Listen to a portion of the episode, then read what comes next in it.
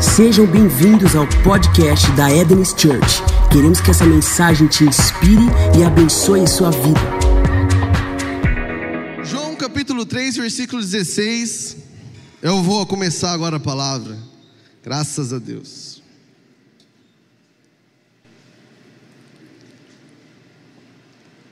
Eu tenho algo muito simples para derramar, para compartilhar. Esse pão que eu quero compartilhar com você, aquilo que eu tenho provado, aquilo que eu tenho meditado, aquilo que eu tenho desfrutado, aquilo que eu tenho intencionalmente vivenciado, eu quero compartilhar com vocês isso que de fato eu tenho a convicção de que pode e transforma uma comunidade, uma cidade, tudo aquilo que nós estamos fazendo, porque nós não estamos aqui apenas vivendo de programações, amém? Nós precisamos ter cuidado com essa mentalidade de programações, por mais que as programações elas existam, mas nós precisamos ter cuidado, amém? Porque nós não vivemos de programações. A igreja ela tem uma visão muito bem clara, que é inspirar pessoas, transformar essa espiritualidade em algo ativo para a sociedade. Então nós não estamos aqui apenas criando programações para trazer entretenimento. Nós não estamos apenas indo como o espetáculo de Natal, com o teatro de Se Assopro, Edens Music Inspiration, coral da igreja, lá apenas para oferecer um entretenimento. Nada contra entretenimento, mas só entretenimento cansa. Porque o que nos mantém apaixonados é uma visão muito bem clara, ou seja, é um propósito. Então nós estamos indo, como o espetáculo de Natal, como um propósito, trazer uma mensagem, engrandecer a Cristo naquele local, e aqui é a mesma coisa. Então uma igreja, sem uma visão clara, ela se torna uma igreja de programações. E nós não queremos criar programações para envolver as pessoas, mas nós fazemos das programações apresentar a visão, amém? Porque uma igreja sem visão é uma igreja de programação, e só programação é entretenimento. Nós não estamos aqui para oferecer entretenimento, mas nós estamos aqui para apresentar a Cristo de uma maneira mais apaixonante possível. Esse é o nosso compromisso como igreja, amém? Então nós precisamos tomar cuidado e até mesmo nos perguntar por que nós estamos aqui. Claro que é um ambiente de refrigério, nós estarmos juntos, é um mandamento divino, glória a Deus, é amém, que nós continuamos com essa mentalidade, amém? Mas nós precisamos nos perguntar, porque senão nós fazemos de uma oportunidade apenas uma possibilidade de você ser informado e não ser transformado. É diferente. Porque você não vem aqui para se tornar mais esperto. Você vem aqui para se parecer mais com ele. Uma consequência disso é você se tornar mais esperto. É, lógico, você se parecer com ele, você vai ser esperto. Mas a minha motivação não está em me tornar mais esperto. Senão eu faço da minha busca ser fundamentado em torná-lo conhecido e não em conhecê-lo. Se a minha busca estiver fundamentada em torná-lo conhecido, eu vou gastar mais tempo preparando mensagem do que se relacionando com pessoas. Então meu alvo vai ser mais impressionado que te tornar amado. O meu alvo é que você se sinta mais amado que impressionado. Então nós não estamos aqui oferecendo entretenimento. Por isso que nós precisamos nos perguntar, se eu estou me expondo para ser informado ou ser transformado? Se aquilo que eu tenho recebido durante todo esse ano foi apenas para eu me tornar um poço de conhecimento ou um centro de vida? Porque senão eu vou fazer do meu dia a dia, dia após dia, apenas fazendo com que a minha vida se torne familiarizado com todas as coisas. E a familiaridade, ela rouba as oportunidades. Amém? Para dar a familiaridade, ela rouba as oportunidades. Jesus, a Bíblia diz, eu até comento, Jesus não pôde fazer ali muitos milagres. A Bíblia diz, quando ele chegou ali, esse aí não é o filho do carpinteiro lá. Então Jesus ali não pôde fazer muitos milagres. A familiaridade fez as pessoas olhar de um homem mais importante do mundo como um filho de um carpinteiro. Nada contra qualquer profissão, mas qualquer coisa que você possa estar fazendo que não seja aquilo que Deus te chamou para fazer é simples e pequeno. Charles Spurgeon fala assim: não se atreva a ser rei se ele te chamou para ser um pastor, mas também não se atreva a ser um pastor se ele te chamou para ser rei, porque a sua grandeza não está naquilo que você faz, mas em quem te chamou para fazer. É diferente. Então pouco importa o que eu estou fazendo, a questão é, eu estou fazendo o que ele mandou eu fazer? Porque senão nós criamos uma mentalidade de um mau protagonismo dentro da igreja, porque só importa ser protagonista, pouco importa ser conselheiro, pouco importa ser um investidor, pouco importa ser um intercessor. Mas quem disse que um é mais importante do que o outro?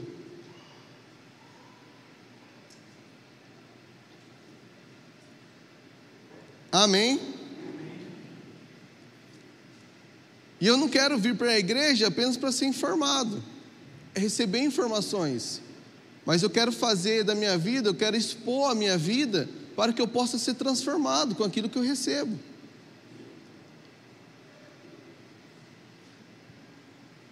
Claro que existe um desafio de nós colocarmos em prática, não é simples assim também. Claro, existem de fato os desafios das nossas vidas, obviamente. Então às vezes é difícil colocar em prática, mas Jesus não veio apresentar águas tranquilas. Ele veio apresentar que mesmo em águas revoltas, né? Ou revoltos, não sei, é possível você caminhar sobre elas.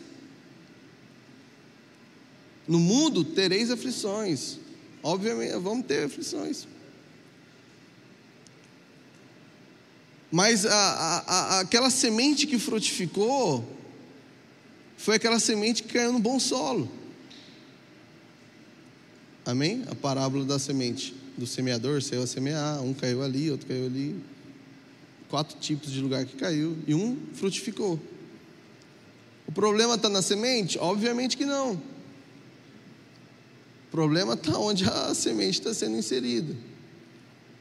E as nossas vidas é uma terra fértil, e nós somos responsáveis por fazer com que essa palavra, tudo aquilo que nós desfrutamos, provamos, possa frutificar na vida dos outros. Amém? A Bíblia diz que os frutos do Espírito é amor, paz, longanimidade. Tem 9 frutos. Às vezes nós olhamos aquilo de fato como apenas um proveito pessoal, e começa com proveito pessoal. Mas os frutos do Espírito não é para que você possa apenas provar de algo, mas quando você prova, você transborda. Então aquilo que você prova, você provando, você vai compartilhar, e você só dá o que tem. Eu não consigo te conduzir a um lugar com insegurança, a um lugar que eu nunca fui. Amém? Então esse é um tipo de palavra que nós precisamos rever, olhar para as nossas vidas e olhar o que eu estou fazendo com tudo aquilo que eu recebo, ou então o que eu estou fazendo com expor minha vida, para que eu possa às vezes maximizar as minhas limitações, para que a minha paralisação faça sentido. A paralisação no reino não faz sentido. O reino está em movimento. Jesus não veio estabelecer um monumento, ele veio estabelecer um movimento. E ser igreja não é sobre construir paredes, é sobre gerar vida, estarmos em movimento, constante movimento, em movimento. Por isso que nós estamos aqui, nos expondo para nós sermos transformados, para nós darmos o que nós provamos. E Deus, com toda certeza, tem grandes coisas para as nossas vidas, porque Ele é o maior interessado em você. Você é importante para o reino, claro. Então nós não podemos maximizar as nossas limitações. Porque Deus, Ele não perdoa desculpa, Ele perdoa pecado. É diferente. Ele vai sempre nos perdoar, obviamente. Mas a gente vai utilizar da desculpa para justificar a nossa paralisação ou a nossa infrutificação, não sei se é isso, ou falta de frutificação. De modo algum. Eu não estou aqui para simplesmente falar, olha, tudo é uma purpurina, nós estamos na Disney, né? Não, não é, a gente está... Deus não nos tira. Deus falou uma vez comigo, eu não te tirei do império das trevas para te colocar na Disney. Você não está na Disney. Eu não estou passeando. Olha que... Claro que é maravilhoso. A vida não é um problema para ser resolvido, mas uma aventura para ser vivida. Mas o que é que acontece? Que eu preciso, de forma intencional, saber o que Deus tem para a minha vida, para que eu não possa perder. Porque o adiamento é um roubo do que o presente teria. Então, às vezes, algumas coisas estão deixando de existir porque eu adiei lá atrás. E o adiamento é um roubo do que o presente teria. Muitas coisas já poderiam existir. Porque a sua paralisação deixa de ser um complemento na vida de alguém.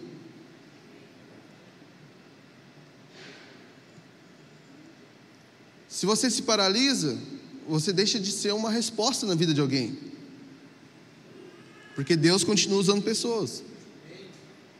Deus é o maior interessado em usar nossas vidas. E às vezes nós pensamos que ser usado é aquela... Não, ser usado são coisas simples também. Não é algo exclusivo para os pastores, não sei o que, piriri, parará. Não, não é, é algo para os filhos. Não tem função ou cargo que possa estar acima de ser filho. Ser filho é a crista da onda do reino. Nós somos filhos do rei. Nós somos filhos com a mentalidade de servo. Por quê? Porque eu, como filho, eu sei o que eu tenho. Porque eu sei o que meu pai tem. E por que com a mentalidade de servo? Porque tudo aquilo que eu tenho e tudo aquilo que eu acesso é para que eu possa servir os outros. Então eu sou um filho com a mentalidade de servo. Ser filho é a crista da onda. Então eu não oro mais porque eu sou um pastor. Eu devo me entregar em oração porque eu sou filho. Claro que eu preciso me esmerilar melhor, né, nas escrituras, né, estudar, me aprofundar, claro, para trazer segurança, trazer... Mas isso não deve ser fundamentado em torná-lo conhecido. E Deus tem... Eu não sei se eu estou falando devagar, mas é para... Passei devagar mesmo. É porque eu estou devagar mesmo. Na verdade, eu sou devagar, né? Eu acho. Eu falei para mim em João 3, né? Então, tudo isso que eu falei não era para ter falado, mas falei já. João 3, capítulo 16. Então, tudo aquilo que eu falei não tinha nada a ver com a mensagem. Esquece tudo. Guarda isso aí, depois você... É nada, serve para alguma coisa. João 3,16, a Bíblia diz: porque Deus amou o mundo de tal maneira que entregou seu único filho, para que todo que nele crer, não pereça, mas tenha a vida eterna. Deus amou o mundo de tal maneira que Ele fez alguma coisa. É isso que eu quero te falar. O amor, ele ultrapassa a contemplação. Deus amou o mundo de tal maneira que Ele fez alguma coisa. Agora eu te pergunto, você ama a Deus de tal maneira que faz o quê? Eu não é para condenar ninguém, tá, gente? Pelo amor de Deus, tá? Mas nós precisamos ver, porque o nível da minha entrega demonstra o nível da minha consideração.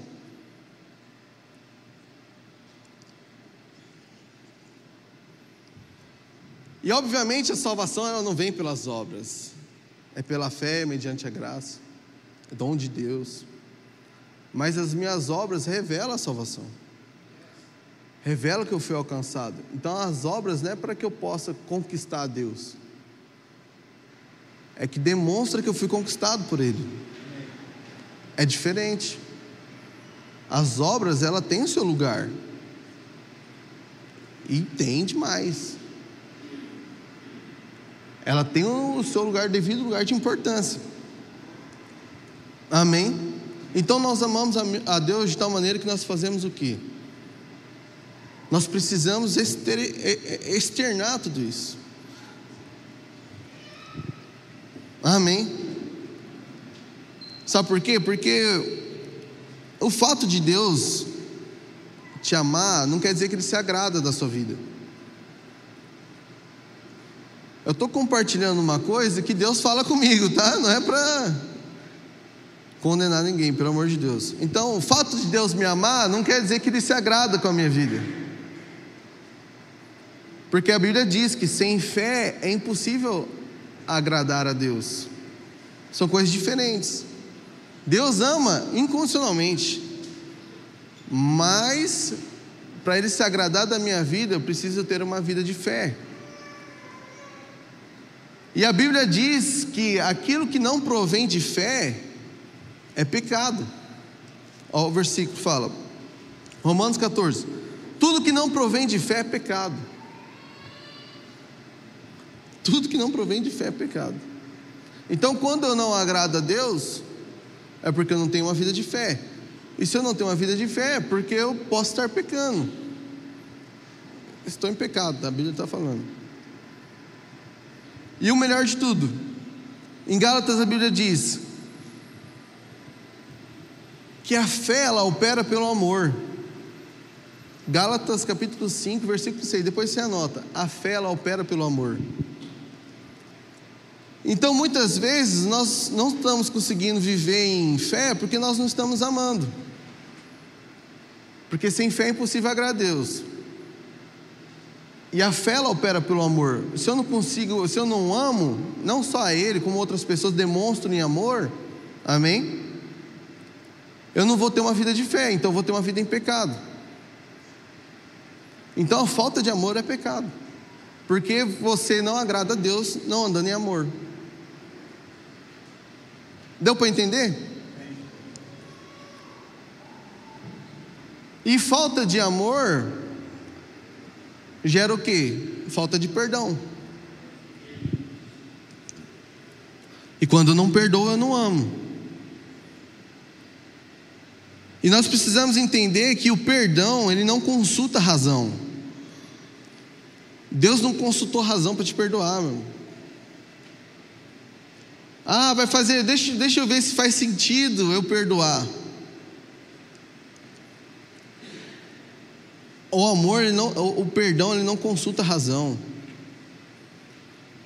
Sabe por quê? Porque você não merece perdão. Eu não merecia perdão. Eu simplesmente, perdão não se merece, se prova.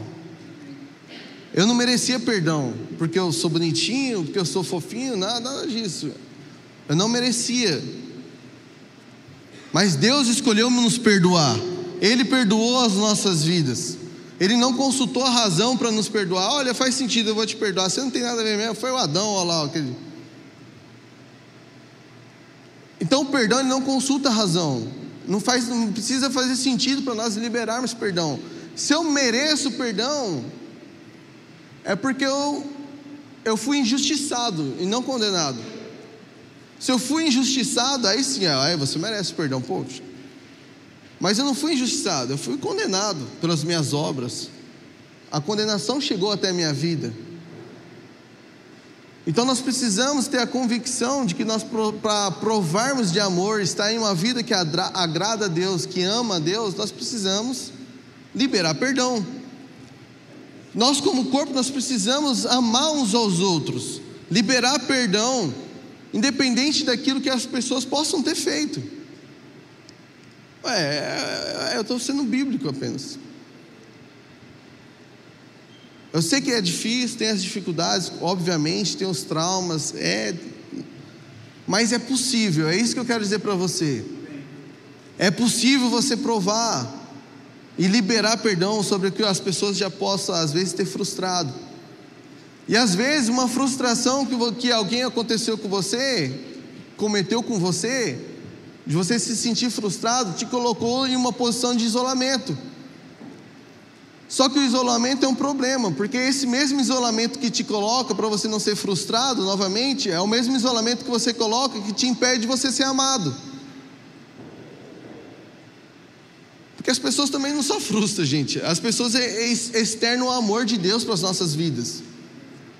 Por isso que nós não precisamos ter o quê? Barreiras para nos expormos àquilo que Deus deseja fazer com as nossas vidas. Porque pessoas vão acrescentar em nossas vidas. Então nós precisamos tomar cuidado com o isolamento, porque esse mesmo isolamento vai causar um problema. E quando nós nos frustramos, às vezes nós temos dificuldade de nós andarmos em comunidade, porque é tudo igual, vai, em algum momento vai falar isso, vai fazer isso. Mas nós estamos aqui, não é por conta de uma comunidade, mas por conta dele. Ele é o centro de tudo isso que nós estamos fazendo, ele é o centro desse culto, ele é o centro da nossa adoração. E não é porque Deus precisa da sua adoração. Olha, eu vou criar um homem porque eu preciso dessa adoração. Não precisa nada. Ele é Deus, acabou. Ele é completo. Só que essa adoração, quando nós oferecemos a Ele, é mais benéfico para as nossas vidas. Porque quando nós adoramos, nós o quê? Nós nos abrimos para receber da influência dEle, para fazer com que Ele possa transformar as nossas vidas, para fazer com que nós possamos o quê? Liberar perdão uns para os outros, independente de se faz sentido ou não, porque Deus não esperou fazer sentido para te perdoar, Ele escolheu te perdoar. Deus amou o mundo de tal maneira que Ele entregou o seu único filho. Por quê? Porque Ele queria liberar perdão, porque o perdão não é só mesmo para apaziguar os pecados, mas o perdão, ele restabelece o relacionamento. Não é apenas para, olha, está tudo bem, você já... O perdão, ele restabelece o relacionamento. E muitas vezes nós falamos, eu perdoo, mas não quero mais saber daquele tal de fulano. Eu não estou dizendo que você tem que se relacionar. Eu não estou falando também que agora, para ser perdão mesmo, precisa estar lá, tomando café com ele, senão não é perdão. Mas um perdão que não se expõe a nem mesmo se aproximar, porque Deus não me perdoou e falou, agora se vira. Não, Ele me perdoou e me aproximou de mim. Peraí, vamos andar de novo comigo? Não estou dizendo que você vai ter que tomar cafezinho da tarde todo dia com quem te... Não. Mas também não dá para excluir o fato, eu perdoo, mas também não quero saber. Reveja se isso é um perdão de fato. Amém? E o perdão, ele é importante para a nossa comunidade. Nós precisamos andar em amor, meu irmão. O amor, ele causa transformação. O amor, ele gera vida numa comunidade. Amém? Vou seguindo aqui. E a falta de perdão, às vezes, as pessoas, até mesmo com Deus, o relacionamento com Deus... Às vezes a gente tem dificuldade até mesmo de receber perdão de Deus, porque olha o que eu fiz, eu sou um miserável, eu não sei o que, mas Deus está com os braços estendidos para nos perdoar. E Deus não quer só apenas te perdoar, Ele quer te dar um recomeço, porque Deus, Ele é a estrutura, a verdadeira estrutura para qualquer recomeço em nossas vidas. Se nós precisamos de um recomeço, Ele é a verdadeira estrutura para qualquer recomeço. E às vezes a vergonha, ela faz com que você possa se esconder de Deus, mas não te impede de ser encontrado por Ele. Quando o Adão pecou, ele teve vergonha e se escondeu, mas não impediu de Deus ter encontrado ele.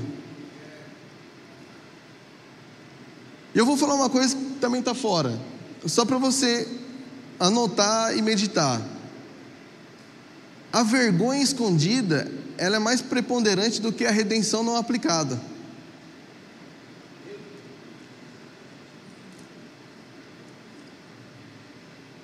É perigoso. Deus é um cavalheiro. Amém? Então nós precisamos criar o quê? Um ambiente de intimidade.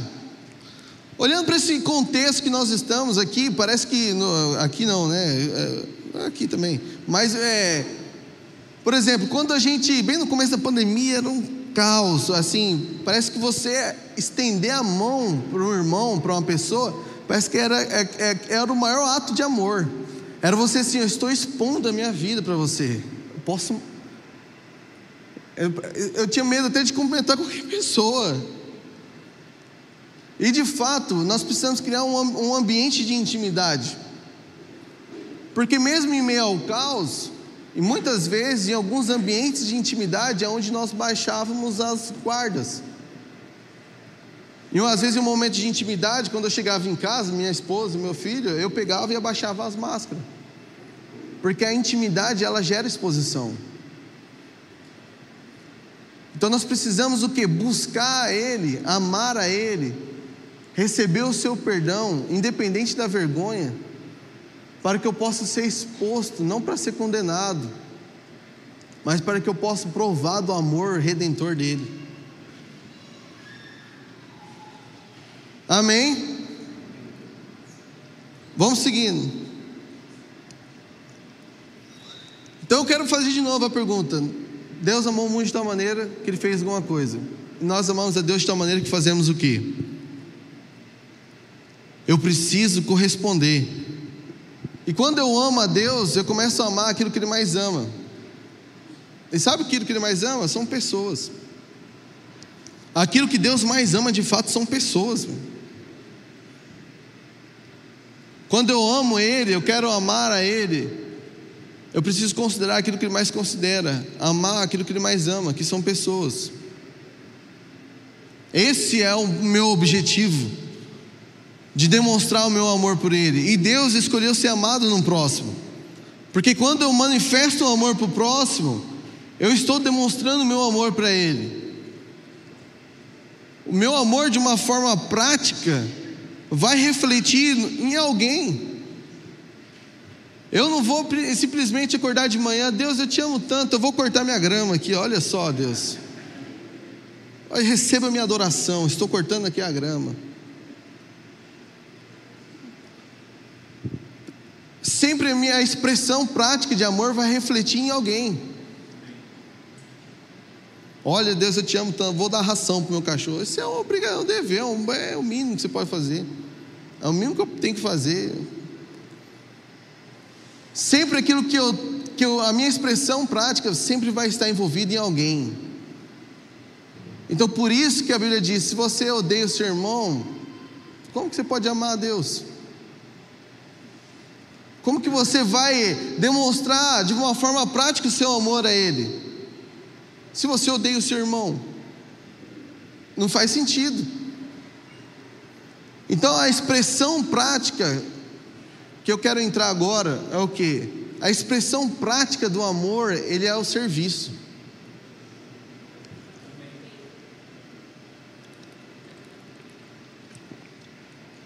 A expressão prática do amor, ele é o serviço. Irving McManus, ele fala que o amor, ele gera serviço, que encara o sacrifício como um privilégio. Fazendo uma interpretação disso, o seu amor gera serviço, encara o sacrifício como um privilégio, é o que? O serviço, ele também pode ser feito sem amor. Às vezes por uma necessidade, ou às vezes porque você, não tem ninguém fazendo, vou servir também. E quando eu falo servir, não é arrumar cadeira dentro da igreja, você servir o próximo. nós resumimos servir a Deus dentro da igreja. Olha que absurdo. Não, eu vou servir a Deus, sirvo a Deus lá na minha igreja. Você serve a Deus na sua casa, na sua família, no seu trabalho, na faculdade. É lá que nós também demonstramos de fato, de uma forma exclusiva, o nosso amor a Deus. E às vezes nós temos dificuldade até mesmo de servir aqui dentro. Se eu tenho dificuldade, meu amigo, meu irmão, de orar por uma pessoa que está do meu lado dentro da igreja, será que eu vou ter tanta ousadia de orar por uma pessoa no mundo? Em algum lugar? Aqui é um ambiente tão propício, parece que as pessoas estão aqui. Pode vir, ora. Se num ambiente desse eu tenho dificuldade, será que eu vou ter facilidade lá fora? Pode ser que sim, né? Pode ser. Às vezes tem gente que tem mais facilidade ainda, não conheço, estou nem aí mesmo, vai lá. Pode ser. Então, de fato, a expressão prática do amor gera serviço, e nem todo serviço é feito com amor. Por isso que nós precisamos tomar cuidado, porque o amor ele gera serviço. O amor ele gera serviço, encara o sacrifício como um privilégio. Mas o serviço que não é feito com amor encara o sacrifício como um peso. Aí tudo fica pesado. Por quê? Porque não é fruto do amor, é fruto de uma necessidade. E você não está arrumando uma cadeira ou então servindo a pessoa por conta de uma necessidade apenas, porque você não faz pela necessidade, você faz pela sua natureza, que é o que? Amar. E quando você ama, você perdoa. Como você ama, você serve. Como você ama, independente da circunstância, você oferece o que? A extensão e o cuidado do amor de Deus. Por isso que nós estamos aqui como igreja. Não é apenas para sermos informados, mas para sermos transformados. A Bíblia fala sobre a renovação da mente, porque para uma transformação. E renovação da mente não é apenas eu inovar. A Bíblia não fala sobre inovação. Não é assim, olha, eu vou inovar, amém, já escutei. Ela fala sobre renovar. Do grego é fazer novo de novo, novo de novo, novo de novo. Por isso que é tão importante quando está aprendendo é você relembrar. Por isso que nós estamos como comunidade, para o que nós relembrarmos aquilo que nós o quê? Aprendemos. Para o que? Acrescentar na vida do outro. Para que eu não possa fazer o serviço como fruto de uma necessidade, porque em algum momento eu vou cansar e o que? Aquilo vai se tornar um peso. Então uma igreja, se não tiver uma visão, um propósito claro, qualquer tereré vira um compromisso. Qualquer tereré é um peso, qualquer negócio é um peso. Por isso que eu estou falando isso, não é porque é uma realidade, estou falando pelo amor de Deus, é um renovo, né? Estou relembrando. Não é a nossa realidade, graças a Deus, misericórdia. Amém? Então o amor ele vai gerar serviço. Jesus, quando ele cingiu aquela toalha, começou a lavar os pés dos discípulos. E ele disse, é para que vocês possam fazer isso também. Aí eu acho legal, eu acho engraçado de verdade, na verdade, que Pedro, ele fala, não vai fazer isso comigo não. Não, que isso, pelo amor de Deus, não vai fazer isso comigo não. Aí ele falou, se eu não fizer, você não tem parte comigo. Aí ele fala, então me lava tudo, lava a cabeça, lava o pé, me joga dentro desse balde. Porque se a gente tem dificuldade de receber, a gente vai ter dificuldade de dar. É óbvio. Se você tem constrangimento de eu lavar os seus pés, obviamente é porque você pode ter dificuldade de lavar os pés do próximo. Aí ele falou, se você não deixar eu fazer isso, você não tem parte comigo, porque eu estou fazendo isso é porque você possa fazer com os outros. Porque a gente de alguma maneira começou a pensar que serviço é um ato de inferioridade e não um ato de grandeza. Então nós temos facilidade de atribuir a Deus alguns atributos porque nós aspiramos. Deus onipotente, onisciente, onipresente. Mas quando Ele se revela como homem, Ele não se usurpa a ser igual a Deus, mas Ele veio servir. Ele não veio para ser servido, Ele veio para servir. Então Ele começa a demonstrar o quê? Servir ao próximo, demonstrando amor. Quantos de nós, tendo tanto desses atributos, oniscientes, onipresença, escolheríamos se apresentar como um servo? Aí a gente fala aqui em Hebreus capítulo 1, versículo 3, que Jesus expressou a Deus da maneira exata. A Bíblia diz, eu não vou ler, mas está escrito, confia, que Jesus foi a expressão exata de Deus. Calma lá, mas não quando serviu. Faz sentido eu tirar isso do atributo de Jesus? Então faz isso sentido eu tirar isso do atributo de Deus? Mas parece uma heresia, porque o nosso sistema de valores foi corrompido por conta do pecado. E a gente começa a olhar o serviço como um ato de inferioridade, não como um ato de grandeza. Só que a questão é que você só serve o que tem, e só é servido no que você precisa.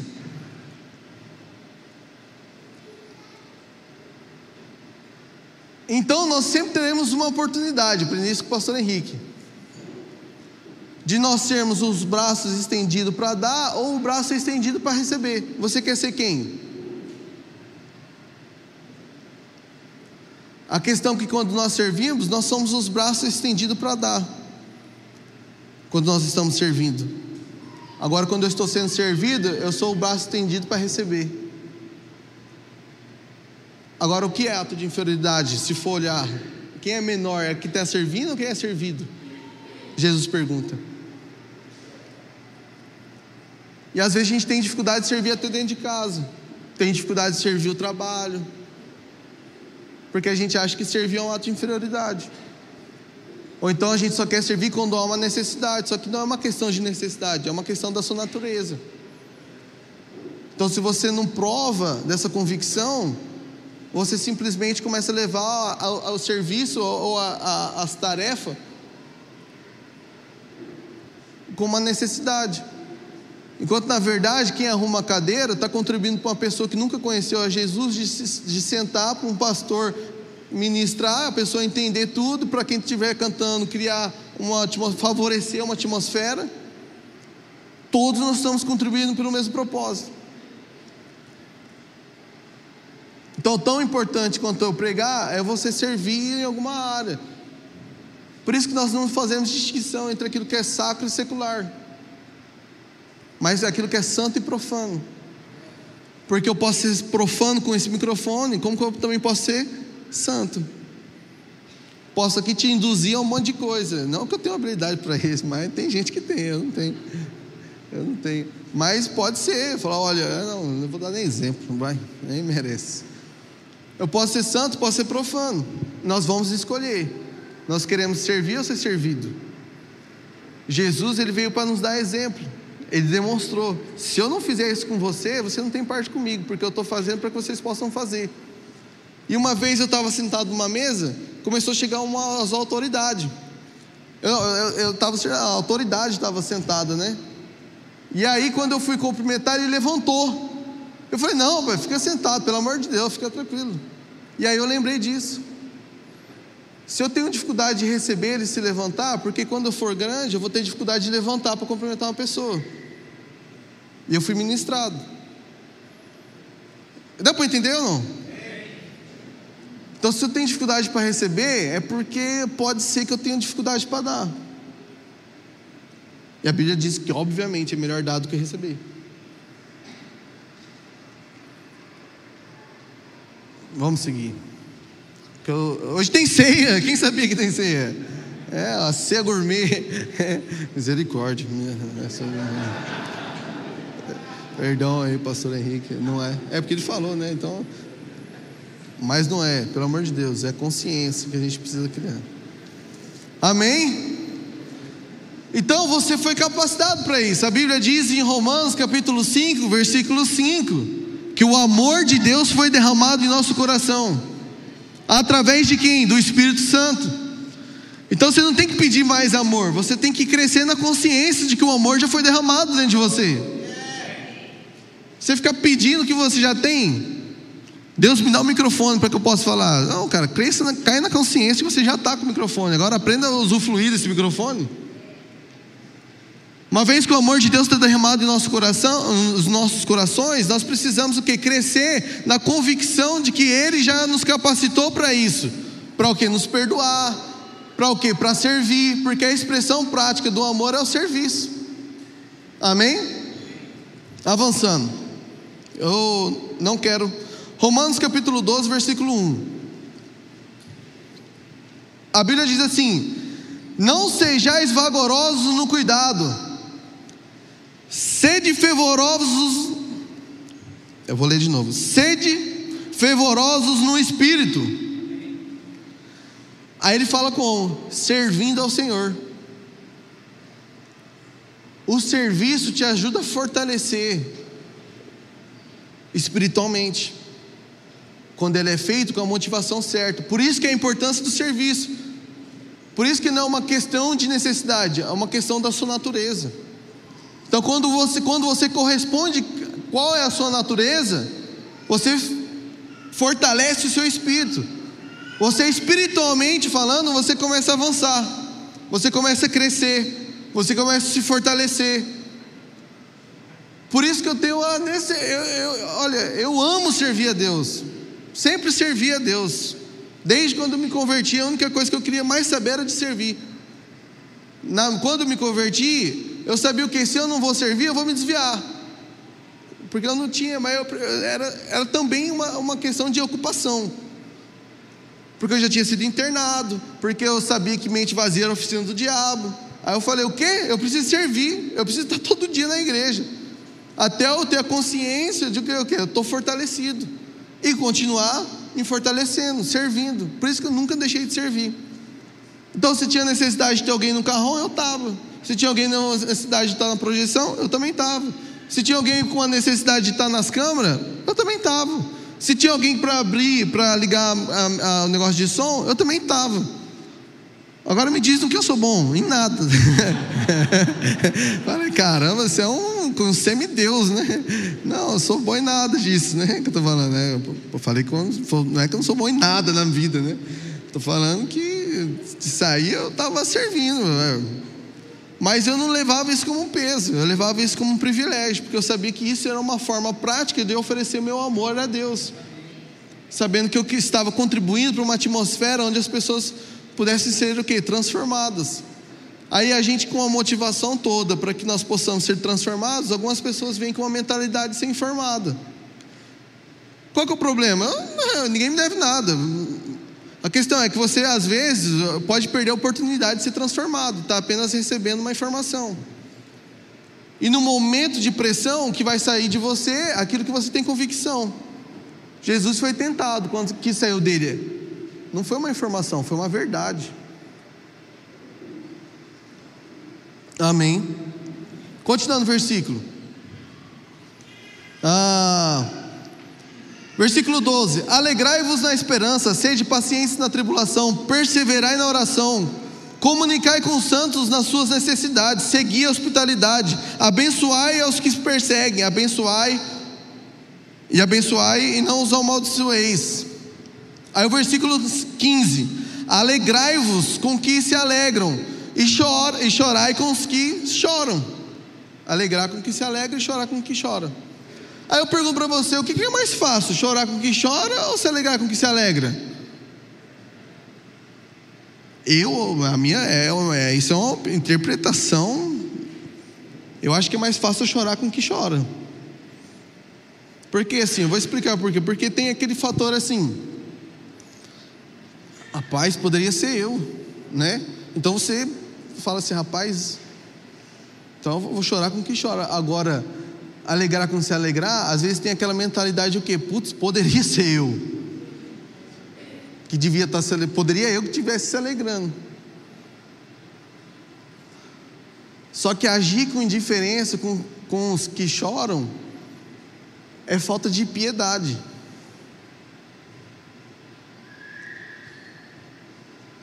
E também agir com indiferença com os que se alegram é falta de senso de corpo. Pode ser inveja também, mas às vezes é também. Mas é um senso de corpo. Porque 1 Coríntios, a Bíblia diz assim: quando o membro sofre, todos os outros sofrem com ele. Quando o membro é honrado, todos os outros se alegram com ele. Ora, vocês são o corpo de Cristo, e cada um de vocês individualmente é membro desse corpo. Por isso que eu não tenho que ter dificuldade de chorar com os que choram e se alegrar com os que se alegram. Se eu tenho dificuldade de chorar com os que choram, facilmente eu vou ter dificuldade de se alegrar com os que se alegram, porque é mais fácil chorar com os que choram. E se eu ajo indiferente, e por conta de uma fadiga de compaixão, né? Uma vez até escrevi no meu bloco, fadigamente, compassivamente fadigado, porque a gente tem acesso a tantas informações que a gente começa a agir com indiferença com os que estão chorando, porque tem tanta gente chorando, mano. Aí a gente começa a agir com indiferença. Às vezes aquilo que nos agia a orar ou agir, às vezes se começa só a se tornar um sentimento. Aí você começa o quê? Só ter boas intenções. Ah, eu tenho uma boa... Mas boas intenções sem ações, meu irmão, é como diz o profeta, né? É igual futebol sem bola, Claudinho sem bochecha, piu-piu sem frajola. Ou seja, é incompleto. Então, boas intenções, elas precisam gerar ações. Elas só são boas quando geram ações. Então, por isso que eu não posso agir com indiferença com os que choram, porque nós somos um corpo. Quando algo atinge a mim, na verdade está atingindo o corpo. Amém? Posso finalizar, eu acho? Na verdade tinha mais coisas, mas eu preciso finalizar para dar tchau para você também, que o Natal está chegando, né? Vamos lá então. Eu quero ler, eu vou ler o último versículo, tá bom. O último versículo que eu quero ler para vocês é sobre a parábola dos talentos. Por quê? Porque eu, de alguma maneira, sempre olhei para esse versículo de uma forma egoísta, ou então de uma forma pessoal. Eu vou contextualizar isso aqui, porque eu acho que eu vou ler o outro mesmo. Sabe por quê? Porque a Bíblia fala que lhe foi confiado. A um foi-lhe confiado, segundo, né, sua capacidade. Foi-lhe confiado 5 moedas, o outro 2 moedas, e o outro a uma moeda. E às vezes eu sempre olhei talentos, né? A Bíblia fala que é uma medida de dinheiro, mas muitas vezes nós interpretamos com aquilo que Deus nos confiou, como talento, dons, habilidade, sobre desenvolver. Eu interpreto assim também, com certeza, né? É uma forma de eu corresponder a minha vida a Ele. Só que eu comecei a olhar de uma forma diferente. Sabe como eu comecei a olhar? Eu falei assim, ao invés de eu interpretar essa passagem com aquilo que Deus colocou em mim, por que eu não posso interpretar essa passagem com aquilo que as pessoas se aproximam de mim? Agora eu não olho para os talentos que eu tenho, eu olho para os talentos que Deus me confiou com pessoas próximas de mim. Porque muitas vezes eu olhava isso falando assim, eu preciso ser fiel e eu ser grande, porque eu vou multiplicar aquilo que eu tenho. Só que a minha multiplicação, a minha grandeza não está em si próprio, mas está naquilo que eu faço pelos outros. Então eu comecei a olhar o quê? Eu estou no time de música? Estou. Não sou músico não, mas tem pessoas que estão chegando com dons e talentos. Por que eu não posso olhar para essas pessoas e ter a oportunidade de eu potencializar e multiplicar essas pessoas? Por que eu não posso pegar uma pessoa com às vezes história totalmente destruída, com medo de cantar, com medo de escrever um livro, com medo de pregar? Porque eu não posso olhar para aquilo que me é confiado fora de mim mesmo, sem olhar para mim mesmo, sem olhar porque quais são as minhas habilidades, meu Deus, agora eu posso fazer. Não, mas o que Deus tem me aproximado de pessoas, para que eu possa servir, fazendo com que essas pessoas possam o quê? Ir além daquilo que elas nunca imaginaram. Como um dia fizeram comigo, me olharam de uma forma que eu mesmo não me via. Então eu começo a olhar para as pessoas, eu começo a olhar para essa palavra, a parábola dos talentos, não para mim mesmo. O que aquilo que eu posso multiplicar sobre eu mesmo, mas o que eu posso fazer pelos outros que não estão próximos de mim.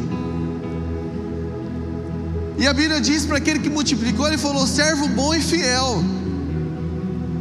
Ser bom fala sobre competência, e competência não é ser eu ser melhor que alguém, mas é uma oportunidade de fazer dos outros serem melhores. É diferente. Então quando eu ouço eu servo bom, é o que? É uma oportunidade que eu tenho e que eu tive de fazer o que? Dos outros serem melhores, não de eu ter sido grande em alguma coisa, menos eu. Tô nem aí para quem leva o mérito. O presidente dos Estados Unidos uma vez falou: um homem não poderia fazer tantas coisas se não se importasse com quem levasse o mérito. Menos eu, menos você. Que você possa fazer e aproveitar da oportunidade que Deus confiou de pessoas que estão do seu lado. A sua grandeza vai ser em potencializar essas pessoas. E a Bíblia diz: servo bom, fala de competência e fiel. Fidelidade é uma pessoa, ou seja, é uma relação. Eu sou fiel a Ele, por isso que eu faço, que eu utilizo da minha vida para multiplicar os outros, porque eu sou fiel a Ele, não a você. Eu amo você também, mas é porque eu sou fiel a Ele, porque eu não faço por aquilo que você tem, pode me fazer, porque você não me deve nada, meu irmão. Eu faço porque eu amo a Ele. Se você fizer alguma coisa, amém, eu não gosto, mas eu faço porque eu amo a Ele, porque é uma questão de uma natureza e não da minha necessidade por você. E às vezes a gente olha para a recompensa do serviço como se fosse o galardão, mas a recompensa do serviço é a minha relação com Ele, é a minha fidelidade, porque fidelidade é uma fidelidade com pessoas. Servo bom, competente e fiel. Você foi fiel a mim, a uma relação, a um relacionamento com Deus. Deus nos confiou coisas para que nós possamos fazer pelos outros e não por nós mesmos. Então nesse ano, tudo aquilo que eu fiz, eu comecei a meditar. Por acaso eu quero ser grande? Eu nem quero ser. Eu quero fazer pelos outros. É a minha motivação. Quem me conhece sabe. Eu não preciso ficar. Eu quero servir, eu quero amar, eu quero ser grato, porque Deus me tirou. Eu sei de onde Ele me tirou. Se Ele não me tirasse, eu podia estar morto, mas Ele me colocou no reino do Seu amor. Eu posso provar do Seu amor. Esses dias eu tive uma experiência com Ele. Eu não sou de, eu não estou chorando, não. Estou lá suando aqui. Esse dia eu tive uma experiência com Ele, que eu estava me aproximando dele, e eu fiz uma pergunta para Ele. Eu fiz: Deus, você me ama? Eu percebi como se tivesse sorrido. Ele falou: lógico que eu te amo, meu filho. Eu comecei a chorar, porque o meu entendimento da minha vida é o meu amor por Ele, que é fruto do amor dele por mim. Então minha âncora não está no meu amor por ele, mas eu entender o amor que ele teve por mim. E hoje ele me deu uma família, me deu filhos, independente, mas ele entregou seu único filho. Ele entregou aquilo que ele tinha de melhor. Então eu quero ser competente, ser fiel, e não em ser grande, mas naquilo que eu posso fazer pelos outros, naquilo que eu posso estar inserido como comunidade, porque a Bíblia diz, eu ia ler o versículo, porque a nossa unidade revela para o mundo que Jesus foi enviado pelo Pai. Se a nossa unidade revela ao mundo que Cristo foi enviado pelo Pai, a nossa falta de unidade causa ateísmo no mundo. Se a gente tem dificuldade de ser com a gente mesmo, como que o mundo vai crer que se a gente é um assim? Não é difícil, contraditório. Se a gente diz que ama a Deus e não ama o nosso irmão, se a gente diz que ama a Deus e não perdoa o próximo, se a gente diz que ama a Deus e utiliza as pessoas para engrandecer a si mesmo. E nós, como igreja, nós não queremos usar de você para desenvolver as quatro paredes.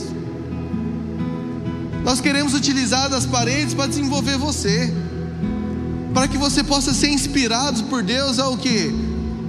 A você entender quem você é e o propósito que Ele tem para a sua vida. Quando Ele sopra a vida no homem, o homem entende quem ele é e para que ele foi criado. Identidade e propósito. E o meu propósito, a minha grandeza não vai ser em quantas pessoas têm me servido, mas em quantas pessoas eu tenho servido. é uma mudança de ótica. Então eu preciso ter a convicção de que eu não estou vindo aqui, amém, por causa de uma programação. Eu não estou vindo aqui porque eu quero ser informado. Eu estou aqui porque eu quero provar desse amor e transbordar desse amor. Porque a abundância não é quanto você tem, mas é quanto você transborda, né? Como diz Bill Jones. Amém. E nós precisamos demonstrar de uma forma prática esse amor dele. Você pode ficar de pé? Eu não vou ler outro versículo não. Vai ficar para quando Deus quiser. Quantos receberam aí, meu irmão? Dá um glória a Deus só aí, por favor. Porque amém não teve. Amém, obrigado. Você pode fechar seus olhos. Eu quero te agradecer, Jesus, por tudo aquilo que você fez. Nós queremos crescer na convicção do seu amor por nós, porque você nos tirou do império das trevas, você nos colocou no reino do seu filho amado, o seu filho de amor. Essa vida que o Senhor nos entregou, a vida do seu único filho, você nos deu aquilo que tinha de melhor. Como que pode poupar todas as outras coisas? Jesus, nós te adoramos, nós te bendizemos o seu santo nome, porque nós te amamos e nós queremos ser fiel a você. Jesus, eu quero chegar no céu e eu vi que eu fui um servo bom e fiel, que eu fui fiel ao Senhor em tudo aquilo que o Senhor me confiou através de pessoas, para que elas possam ter provado do seu amor e ter refletido toda a sua graça, todo o seu amor, todo o seu cuidado. Essa foi uma mensagem da Edens Church. Para ficar por dentro de tudo, nos acompanhe em nossas redes sociais.